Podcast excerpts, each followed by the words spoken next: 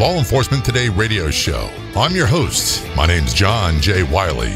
In addition to being a radio broadcaster, I'm a retired Baltimore police sergeant.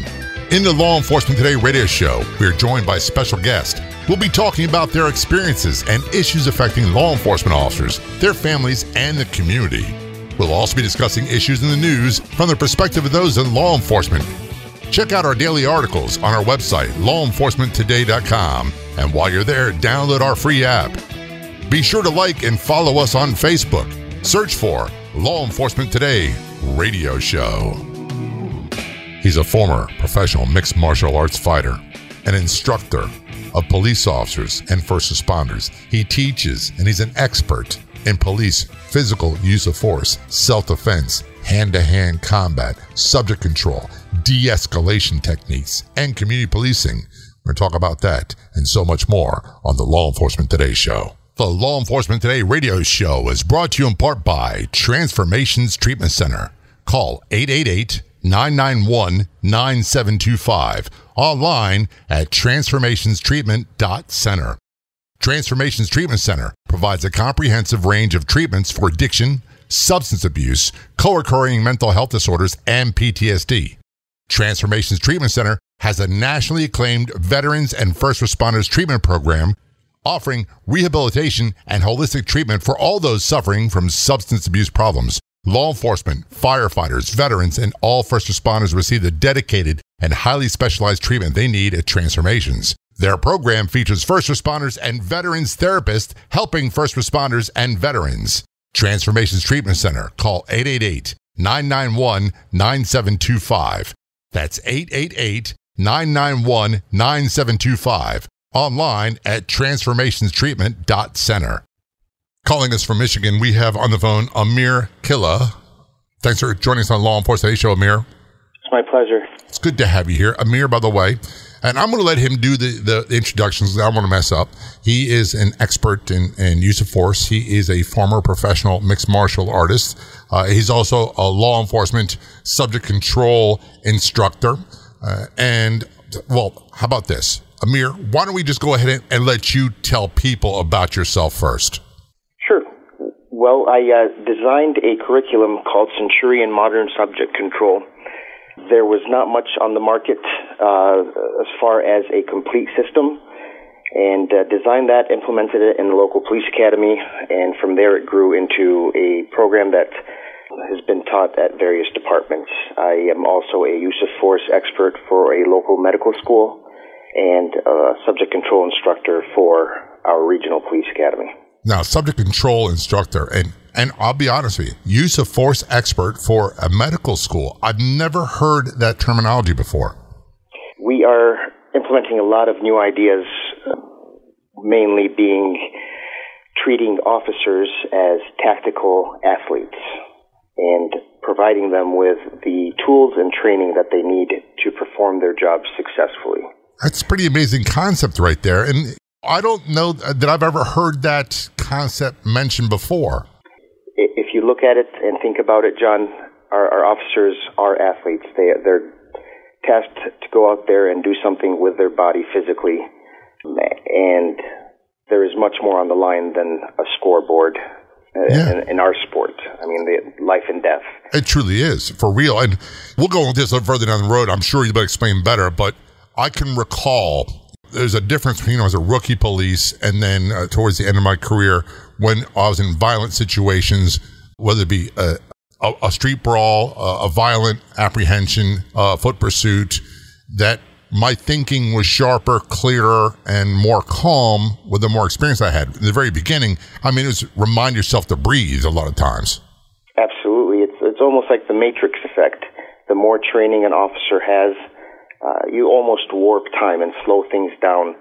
Uh, every officer is going to perceive and react to things differently, but we've seen it across the board. The more training, the more stress inoculation an officer has had, the faster the reaction time, and the more time seems to slow down for them.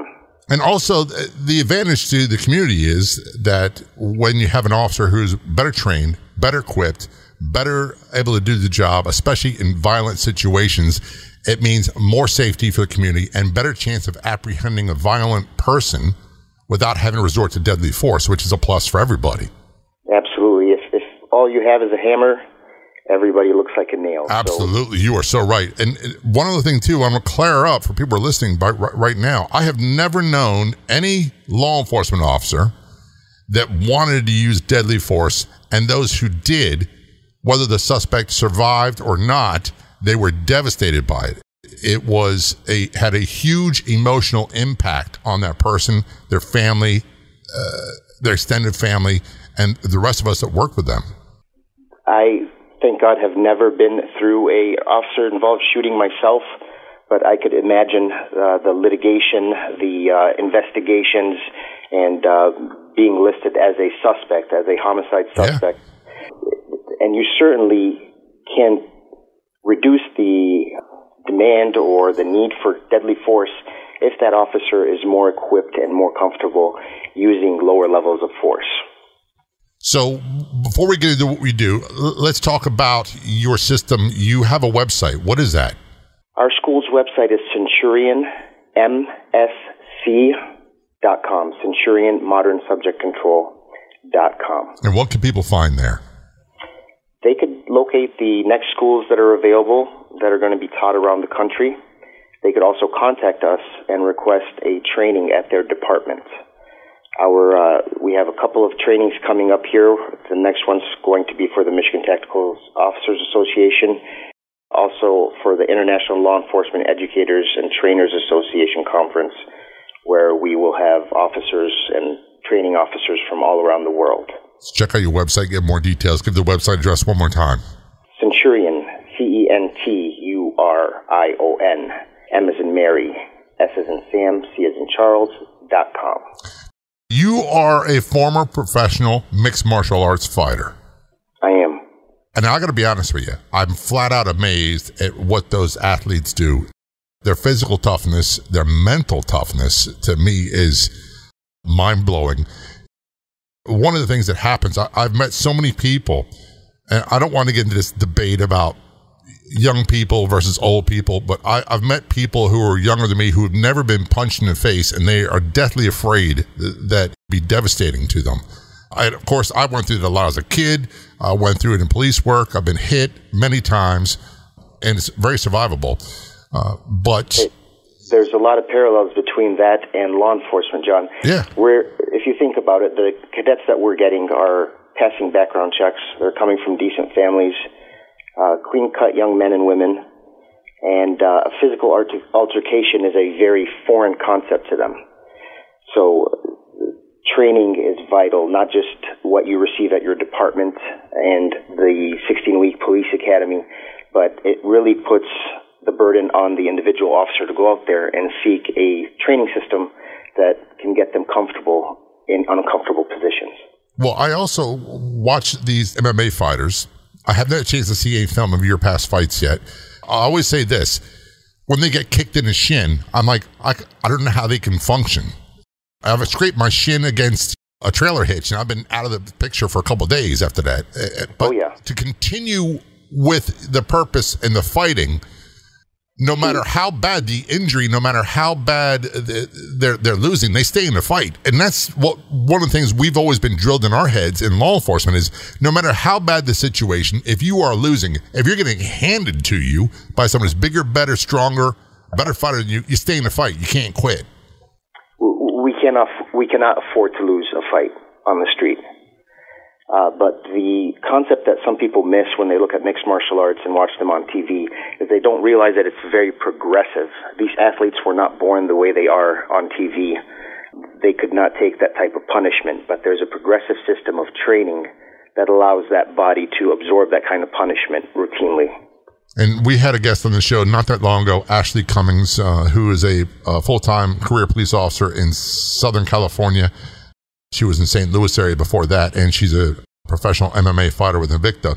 And one of the things that she said is that the longer she's been in the fight game, the more training she does in the gym in preparation for her M M A career, it makes her more effective as a law enforcement officer because things slow down. When things go bad as they do, uh, you see it, you can react quicker, you, you don't wind up getting overwhelmed by emotions and fear or adrenaline.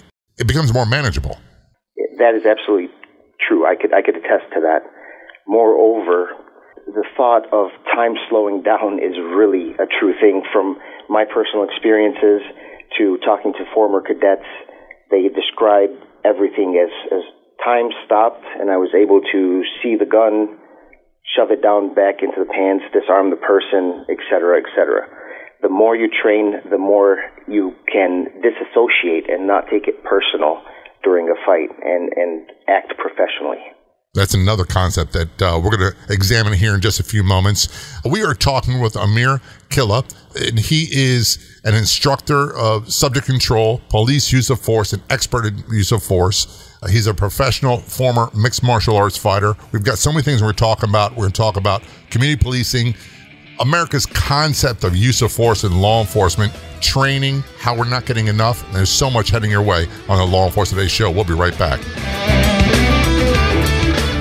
Rates based on a M A T forty-two with no tobacco use of any form for twenty years. Policy number twenty-five. Policy underwritten by various life insurance companies. Premium includes a fifty dollars policy fee. Rates and underwriting criteria subject to change at any time. Not available in some states. You've heard those term life insurance ads with their rates read very low, and at the end they have a long disclaimer read extremely fast. Why? Because most people like us will never qualify for those rates. It's just a way to get you to call. Listen, at the Term Lifeline, we'll never quote you a low rate hoping you'll call, then try to sell you something else. But we do promise to get you the best rates of available on policies of five hundred thousand dollars or more with professional service. Don't waste your valuable time. Get the real rates you want on term life insurance policies of five hundred thousand dollars or more from the Term Lifeline. Call now. eight hundred, nine five seven, six oh six eight. eight hundred, nine five seven, six oh six eight. eight hundred, nine five seven, six oh six eight. That's eight hundred, nine five seven, six oh six eight. We all know that law enforcement,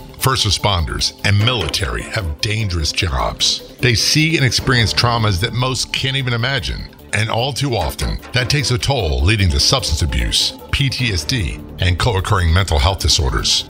Transformations Treatment Center is dedicated to helping protect those who protect. Call eight eight eight, nine nine one, nine seven two five. Online at transformations treatment dot center. Transformations Treatment Center provides a comprehensive range of treatments for addiction, substance abuse, co-occurring mental health disorders, and P T S D. Transformations Treatment Center has a nationally acclaimed veterans and first responders treatment program, offering rehabilitation and holistic treatment for all those suffering from substance abuse problems. Law enforcement, firefighters, veterans, and all first responders receive the dedicated and highly specialized treatment they need at Transformations. Their program features first responders and veterans therapists, helping first responders and veterans. Transformations Treatment Center. Call eight eight eight, nine nine one, nine seven two five. That's eight eight eight, nine nine one, nine seven two five. Online at transformations treatment dot center.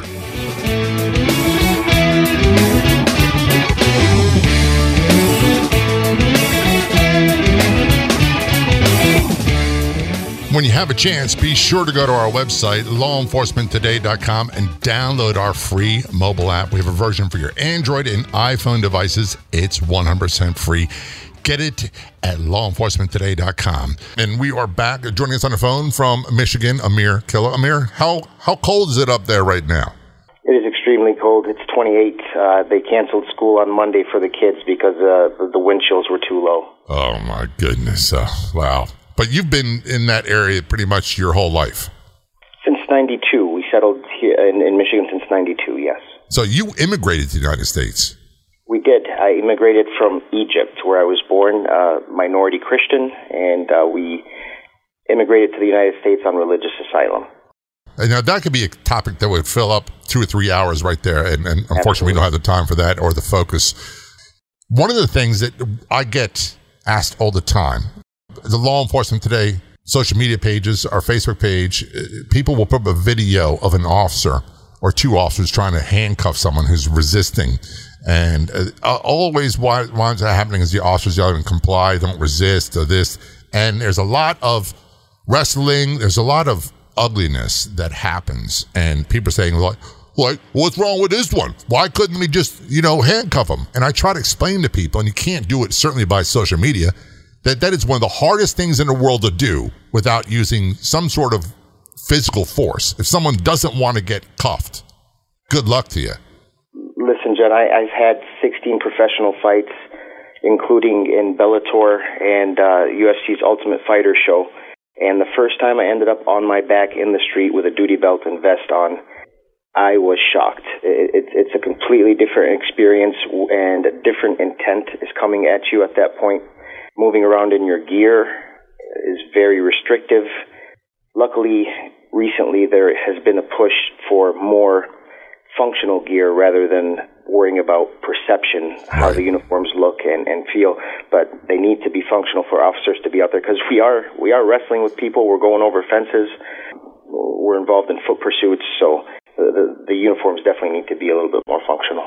That's a plus, because, well, it's definitely a lot better than it was back in the day when I was a, a rookie police. But we have people commenting, and, and a lot of people, and I'm not saying this is a negative, but a lot of people have absolutely no concept in their minds of the reality of what happens on the streets in America, the type of violence that not just our police officers, but all of our first responders are subjected to on a daily basis. And unfortunately, most of it is not directed at them. Some is. With law enforcement, a lot of it is directed at them. Uh, how do we get the message to them that this is not about aggression, it's about survival? That is above my pay grade, I can tell you that. It's certainly something that needs to be done. Uh, I think transparency and uh, communication between departments and their community, getting that buy-in from the community so they're not seeing us as occupying forces. Rather, we are their guardians. We're, we're there to do their bidding, keep them safe. And they will need to realize that at some times, at some point in time, physical violence may be necessary to accomplish that mission. But it's only done to, to keep them safe and enforce the laws that keep society intact. Another thing that a lot of people don't seem to understand is, you know, when I was a, a police... If I got called, we didn't always seek out someone. There was on-view stuff. But when you got called for, let's say, here's a good example. You have a drunken, disorderly person. They're asking them to leave a business. And so they call the police, and they refuse to leave. And you get there, and, and you wind up telling this, this man, you got to leave. And you give him two or three orders to leave, and he refuses to leave. And then you go to arrest him, and all of a sudden he wants to fight. And it appears to the people who now are using the cell phone videos that this is something that the officer had a lot of choice and discretion where he could just walk away. Oh, yeah. That, that, that's the only part that's going to make social media, is that, that fight portion. They are not going to realize the backstory, how the officer was there to respond for a call for service, to serve the community, serve a citizen, and we cannot back off. We have to enforce the law. That is our job. Right. We're obligated to do it. We had no choice in the matter, and we didn't always want to be there. A good example is domestics. A lot of times I didn't want to be there, but you had to be there to make sure everybody's safe. So when people have this expectation, you know, I hear it all the time, de-escalate. And one of the things I love, a lot of guests will say, uh, when they talk about de-escalation by law enforcement, is it takes two to de-escalate. If the other person does not want to de-escalate, does not want to comply, does wants to resist, that kind of forces the officer into a position where they've got to react, and they don't have any other choice. Exactly. There's a balance here. I, I'm also, for the for the School of Medicine, I teach crisis intervention, so we, we're dealing uh, with a lot of suicide by cop scenarios, mental health issues, uh, veterans in crisis, and how to de-escalate. I have found, and not just in law enforcement, this also applies for civilians that I that I teach self-defense to. The more trained an officer or a citizen is, and the more competent they are, the better they're able to de-escalate. They have nothing to prove.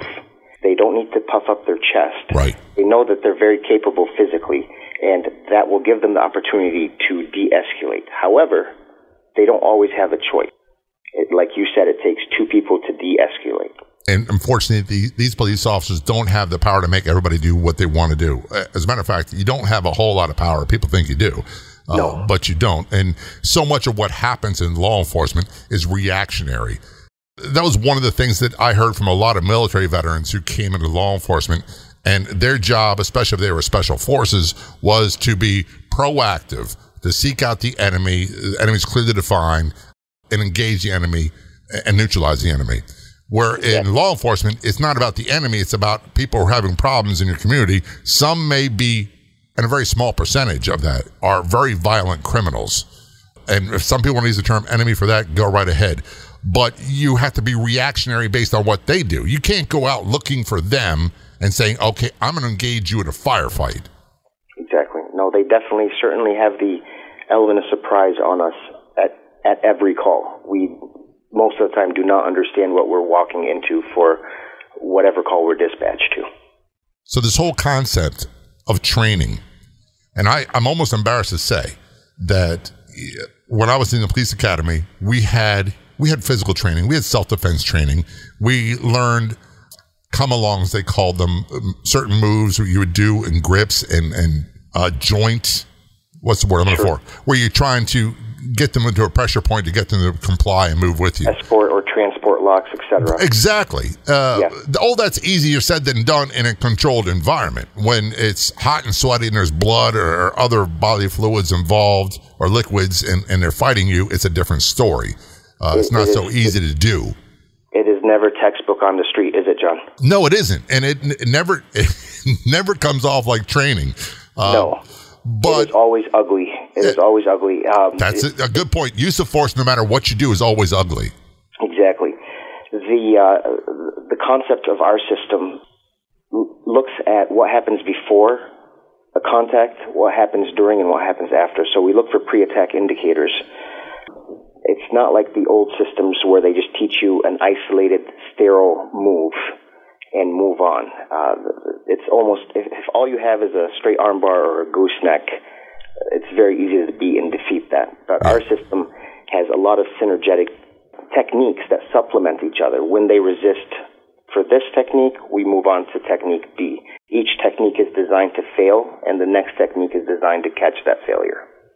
The nice thing about that is having a, a full arsenal, and we'll, we'll talk more about the training. When I say arsenal, I'm talking about experience on how to handle yourself. What we did back in the day, we certainly did a lot of physical training. I was in the gym quite a bit. It was more important at the time to try to be able to quickly overpower someone than it was to square off in a fist fight. Right. And, and I learned that lesson early on, that this wasn't like the movies. This wasn't like television. It's not John Wayne. We're not squaring off and duking it out on the middle of the street. Right. That's because that's a bad situation. But unfortunately, we didn't have anywhere near as much training as you would think we would need. And our agency was not alone. Th- that is actually the standard. The, it's the, a, a minimal amount of physical defense training. You have far more firearms training than you do actual hands-on training. Exactly. In the state of Michigan, the minimum requirement is four hours a year. You compare that to, say, a high school wrestler that trains an hour and a half to two hours a day, five days a week for a four-month season. That's putting in, you know, one hundred twenty hours of training, and that's high school sports where it's not life and death. That's and we're putting our, our men and women out there with four hours of training. It's we're really setting up our troops for failure. Well, we're going to talk more about training and why it's so important uh, for the individual officer and also for the community. You listen to Law Enforcement Today's show with our guest Amir Khillah, calling us from Michigan. Don't go anywhere. We'll be right back. We all know that law enforcement, first responders, and military have dangerous jobs. They see and experience traumas that most can't even imagine. And all too often, that takes a toll, leading to substance abuse, P T S D, and co-occurring mental health disorders. Transformations Treatment Center is dedicated to helping protect those who protect. Call eight eight eight, nine nine one, nine seven two five, online at transformations treatment dot center. Transformations Treatment Center provides a comprehensive range of treatments for addiction, substance abuse, co-occurring mental health disorders, and P T S D. Transformations Treatment Center has a nationally acclaimed veterans and first responders treatment program, offering rehabilitation and holistic treatment for all those suffering from substance abuse problems.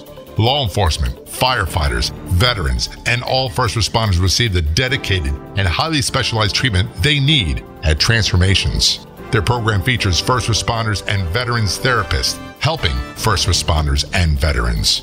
Transformations Treatment Center. Call eight eight eight, nine nine one, nine seven two five. That's eight eight eight, nine nine one, nine seven two five. Online at transformations treatment dot center. Got an old car? You can donate it, whether it's running or not, to the United Breast Cancer Foundation and save a life. They'll even come and pick it up for free. The United Breast Cancer Foundation has saved hundreds of women's lives through their free or low-cost breast screen exams. But now they need your help. The United Breast Cancer Foundation wants to save more lives through early detection by offering women free or low-cost breast screening exams. And donating your old car, S U V, or truck, whether it's running or not, helps pay for them. Plus, you get a charitable tax deduction. Help the United Breast Cancer Foundation save lives by donating your old car, S U V, or truck. Call now for free pickup. eight hundred, two eight zero, nine four three five. eight hundred, two eight zero, nine four three five. eight hundred, two eight zero, nine four three five.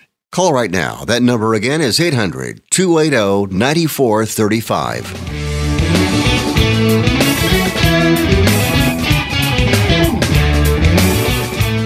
The Law Enforcement Today radio show has grown so much and so rapidly, we now have two Facebook pages. You can do a search on Facebook for Law Enforcement Today radio show. That's a new page. Be sure to click like when you get there and follow. In addition, we have our main page, which is Law Enforcement Today. So do a search on Facebook for Law Enforcement Today and be sure to click like and follow that one as well. Returning to our conversation with Amir Khillah on the Law Enforcement Today show. There's so much things to talk about. One of the things we were talking before the break was about training and lack of training, not enough training. When I'm saying about training, we're talking about hands-on physical defense training so that you don't have to resort to more lethal force. And granted, back in my day, we didn't have tasers. We had great big nightsticks called espantoons and mace that only worked on civilians and innocent bystanders, and and a thirty-eight revolver. But the most important weapon we had was our brain. And that thing hasn't changed uh, for everybody else. And there's a lot of misconceptions about tasing, about pepper spray, uh, about why and when that should be used. Uh, but let's get down to the very basics. I'm of the belief there's not enough training in physical self-defense and subject control or in hands-on being able to defend yourself in a physical altercation for our law enforcement officers. And one of the things we always say, I always say, is, you know, departments a lot of times, and believe it or not, they frown on officers, some of them using techniques they learned that weren't taught in the academy because it's not their their policy.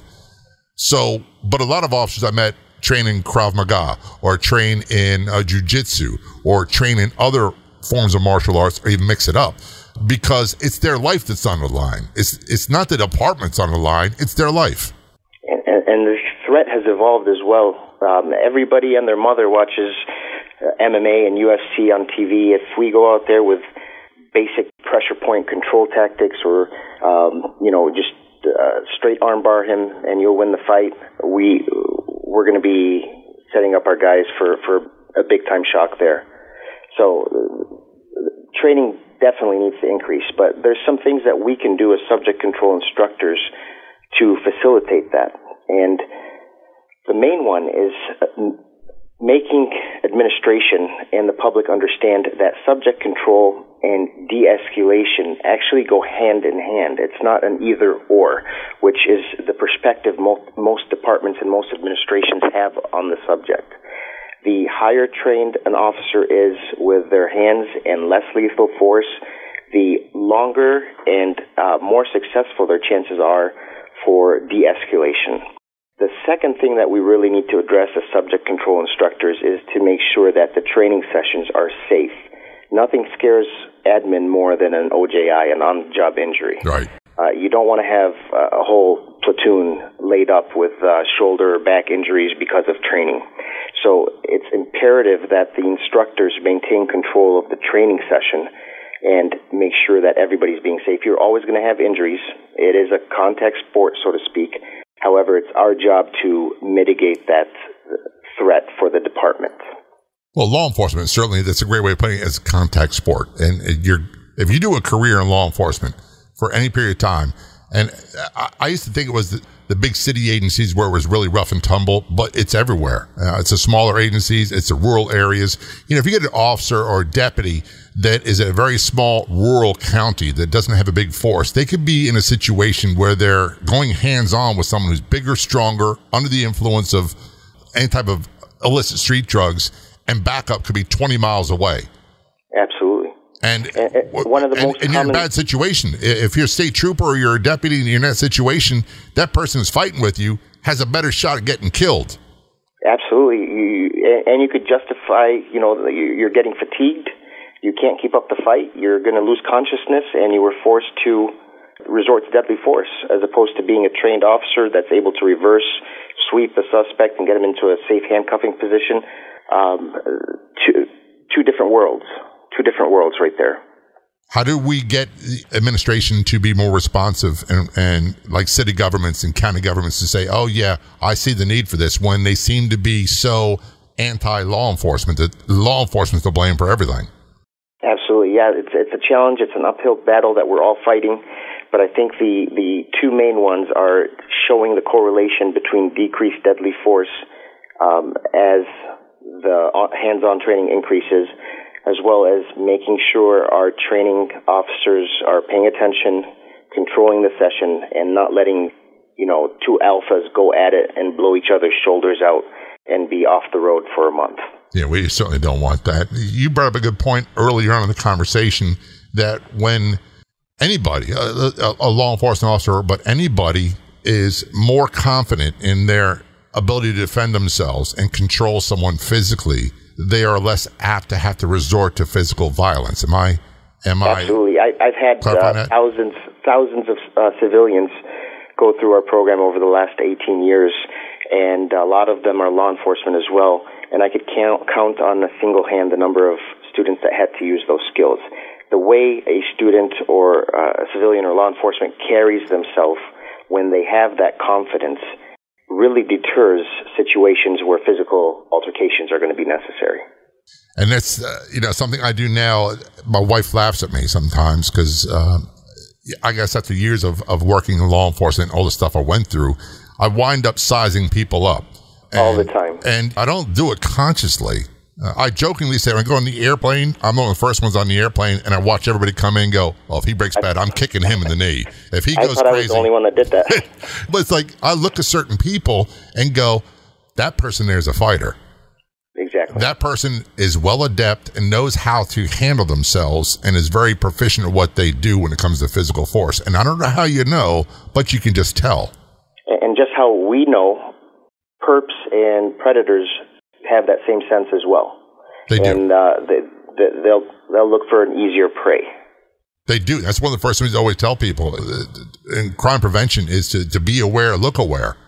Exactly. To, not to, to be paranoid, but to have your head on a swivel and, and look as if you know what you're doing, even if you don't.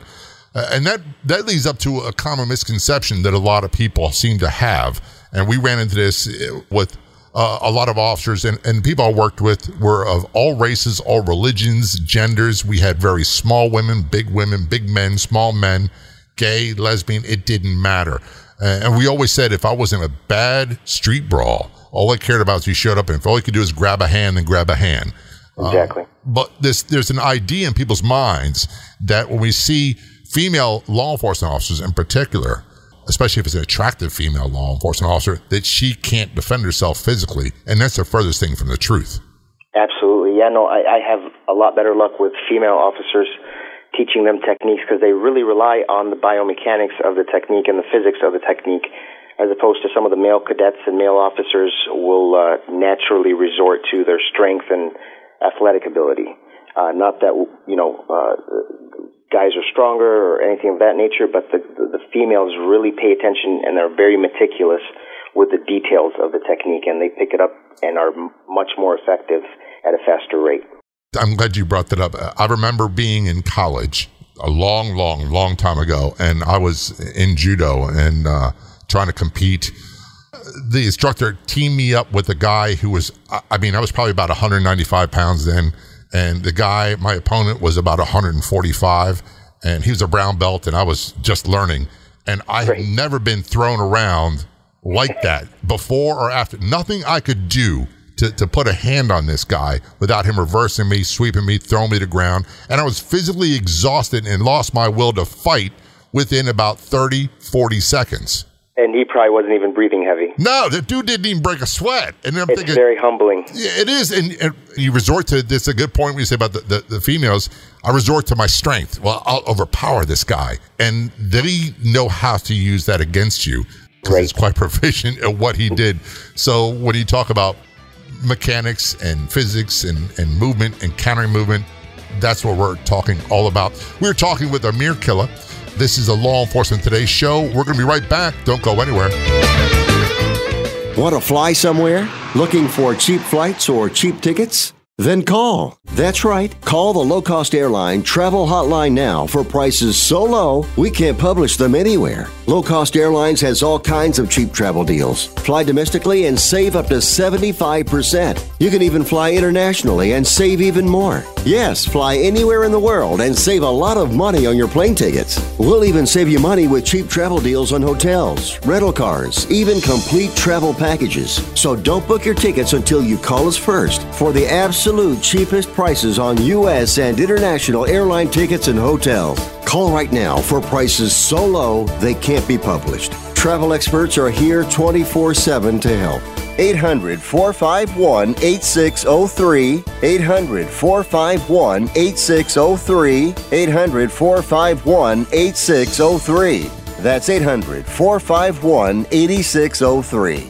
Are you working so hard to make a living you can't take time to make any real money? Is every day the same boring routine, going nowhere, and the money runs out before the month? My name is Ron LeGrand, and for over thirty-five years now, I've been helping clients take their life back by buying and selling houses with no money, credit, experience, or license. If you'll call eight hundred, nine five six, zero six seven seven, twenty-four hours, and leave a message, I'll send you my new book and C D absolutely free so you can see how. I've bought hundreds of houses and trained thousands to do the same. Call eight hundred, nine five six, zero six seven seven and get your free starter kit until five hundred are gone. You'll learn how to make a full-time income on a part-time basis without risk, largely tax-free, and get ninety percent of the work done for you for pennies. That's eight hundred, nine five six, zero six seven seven. eight hundred, nine five six, zero six seven seven. Again, eight hundred, nine five six, zero six seven seven. That's eight hundred, nine five six, zero six seven seven.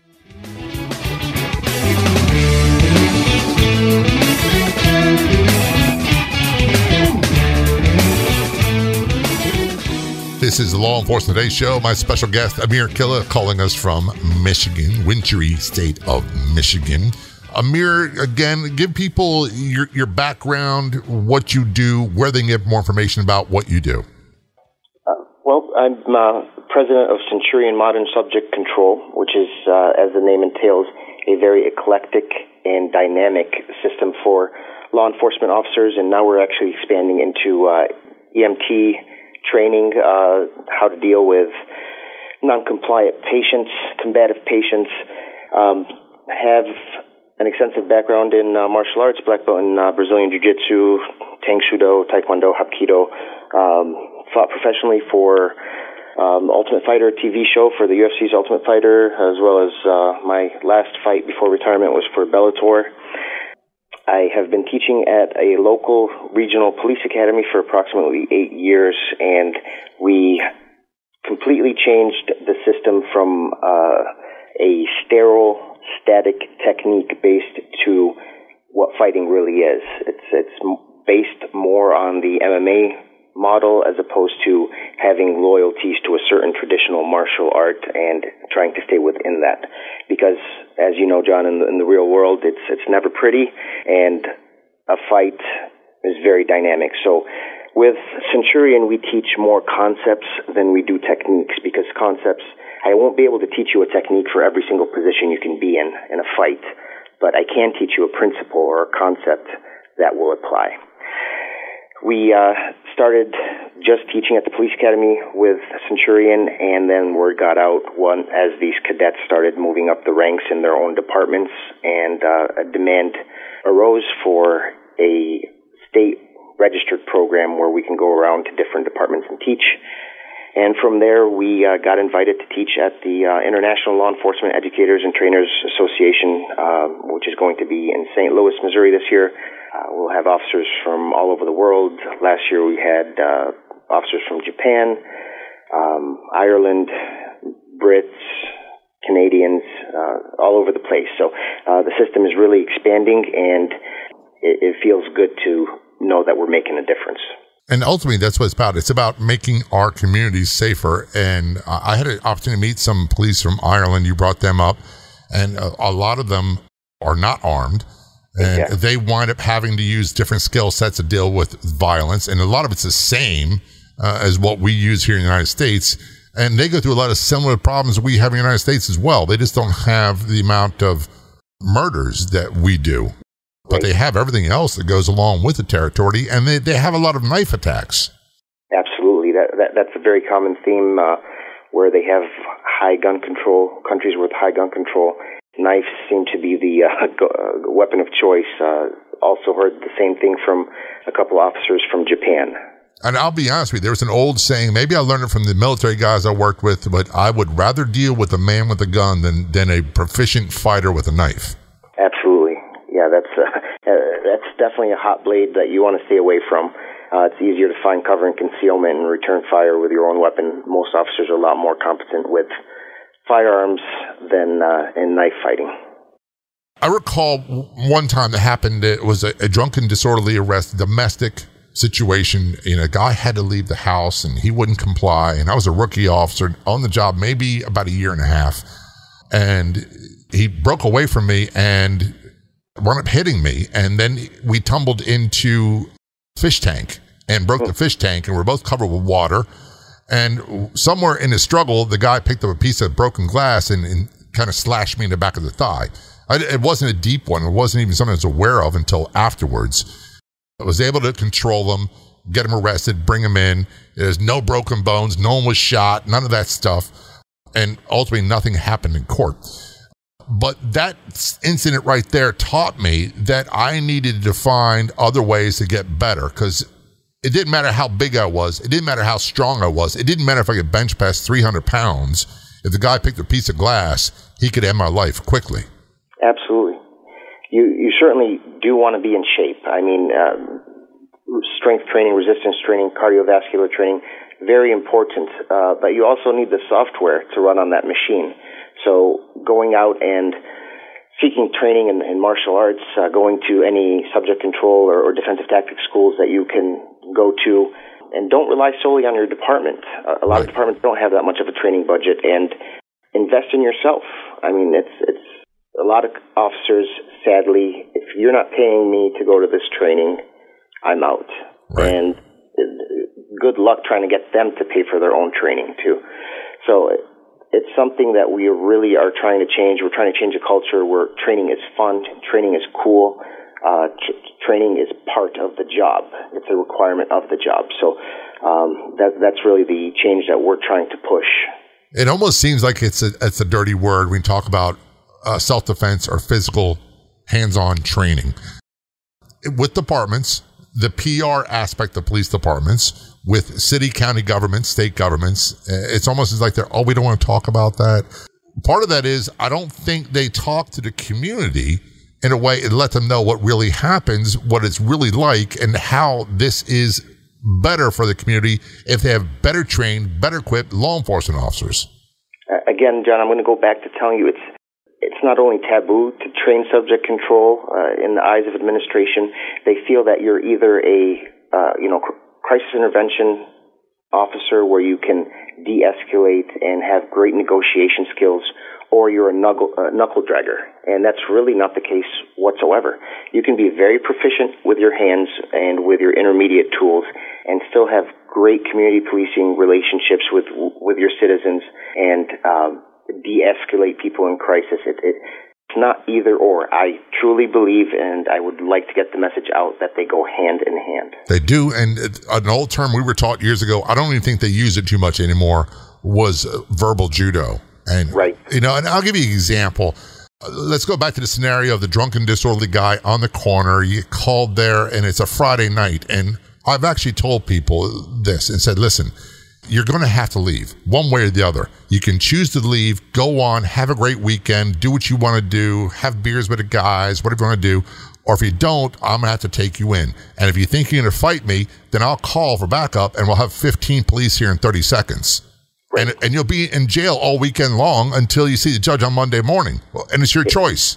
Exactly. But they're not always thinking rationally, are no. they? No. And, and you had to have some degree of confidence that you could hang in on the fight with it. And, oh, yeah. I, I, I am going to effect this arrest. Yeah. It's your choice if you, you know, how it goes down. And it's not like you had a, a, the option of, of backing up or leaving. So, again, one of the things I think the challenges we're going to have is actually twofold, is convincing police departments they need to do more of this. And when I say police departments, I mean sheriff's departments, state police, whatever agency you want to use. And that means we have to convince the governments that run those agencies that this is necessary. And the reasons it's necessary is, A, so that officer can survive and, and perform their job. You don't have to recruit a new one. You don't have to pay workers' compensation, have retirement, all that stuff. Uh, you don't have as many casualties, but it's also better for community because then you have someone who can be in the community for five, ten, fifteen years and get to know the people. Precisely. The very basic element of policing, and, and I hear it used all the time now, community policing, and that's what we did all throughout the eighties and early nineties. And I don't know when it changed or why it changed. It, it really, there's a long road ahead of us uh, for us to be able to accomplish the mission that you're talking about. And it all stems to communication, transparency, and making administration understand that it is part of the job, and the better trained officers we have, the less use of force in general we will have, and the less deadly force we're going to have. And ultimately, that's what it's all about. We we want... The number one rule we always had was at the end of your shift, you go home. And you go home in the same physical condition as when you started your shift. Uh, that wasn't always the case. I, everybody I know that's been in police work for a long time, myself included, has multiple injuries, surgeries, scars. I, I call them street tattoos. Uh, exactly. I, I've got many. And uh, if you're in this game, you're going to get injured. It's part of the territory. Amir, before we close, again, give people where they can get more information about you and your services and what you offer. I'd love to hear from everybody. We're on all social media platforms at Subject Control. Uh, you can also visit our website. We have a forum there, centurion m s c dot com. I'd love to hear from different departments. We'd love to travel out and host schools for you and make your officers safer. Amir, thanks so much for joining us on Law Enforcement Today's show. Very much appreciated. Thanks for all you do, John. If you want to be a guest on the show, or you know someone who'd be a great guest, we'd love to hear from them, and we'd accommodate them from anywhere. It doesn't matter where they are. Yeah. So just contact us. The easiest way is go to our website, law enforcement today dot com, the Contact Us tab. Send an email to me, Jay at law enforcement today dot com, or Robert at law enforcement today dot com. You can also send a message via Facebook. We're all over this thing called the World Wide Web, Instagram, and all that stuff, too. Thank you so much for spending part of your day with us here at Law Enforcement Today. On behalf of everyone associated with the show and the website, this is John J. Wiley. Until next time, see ya.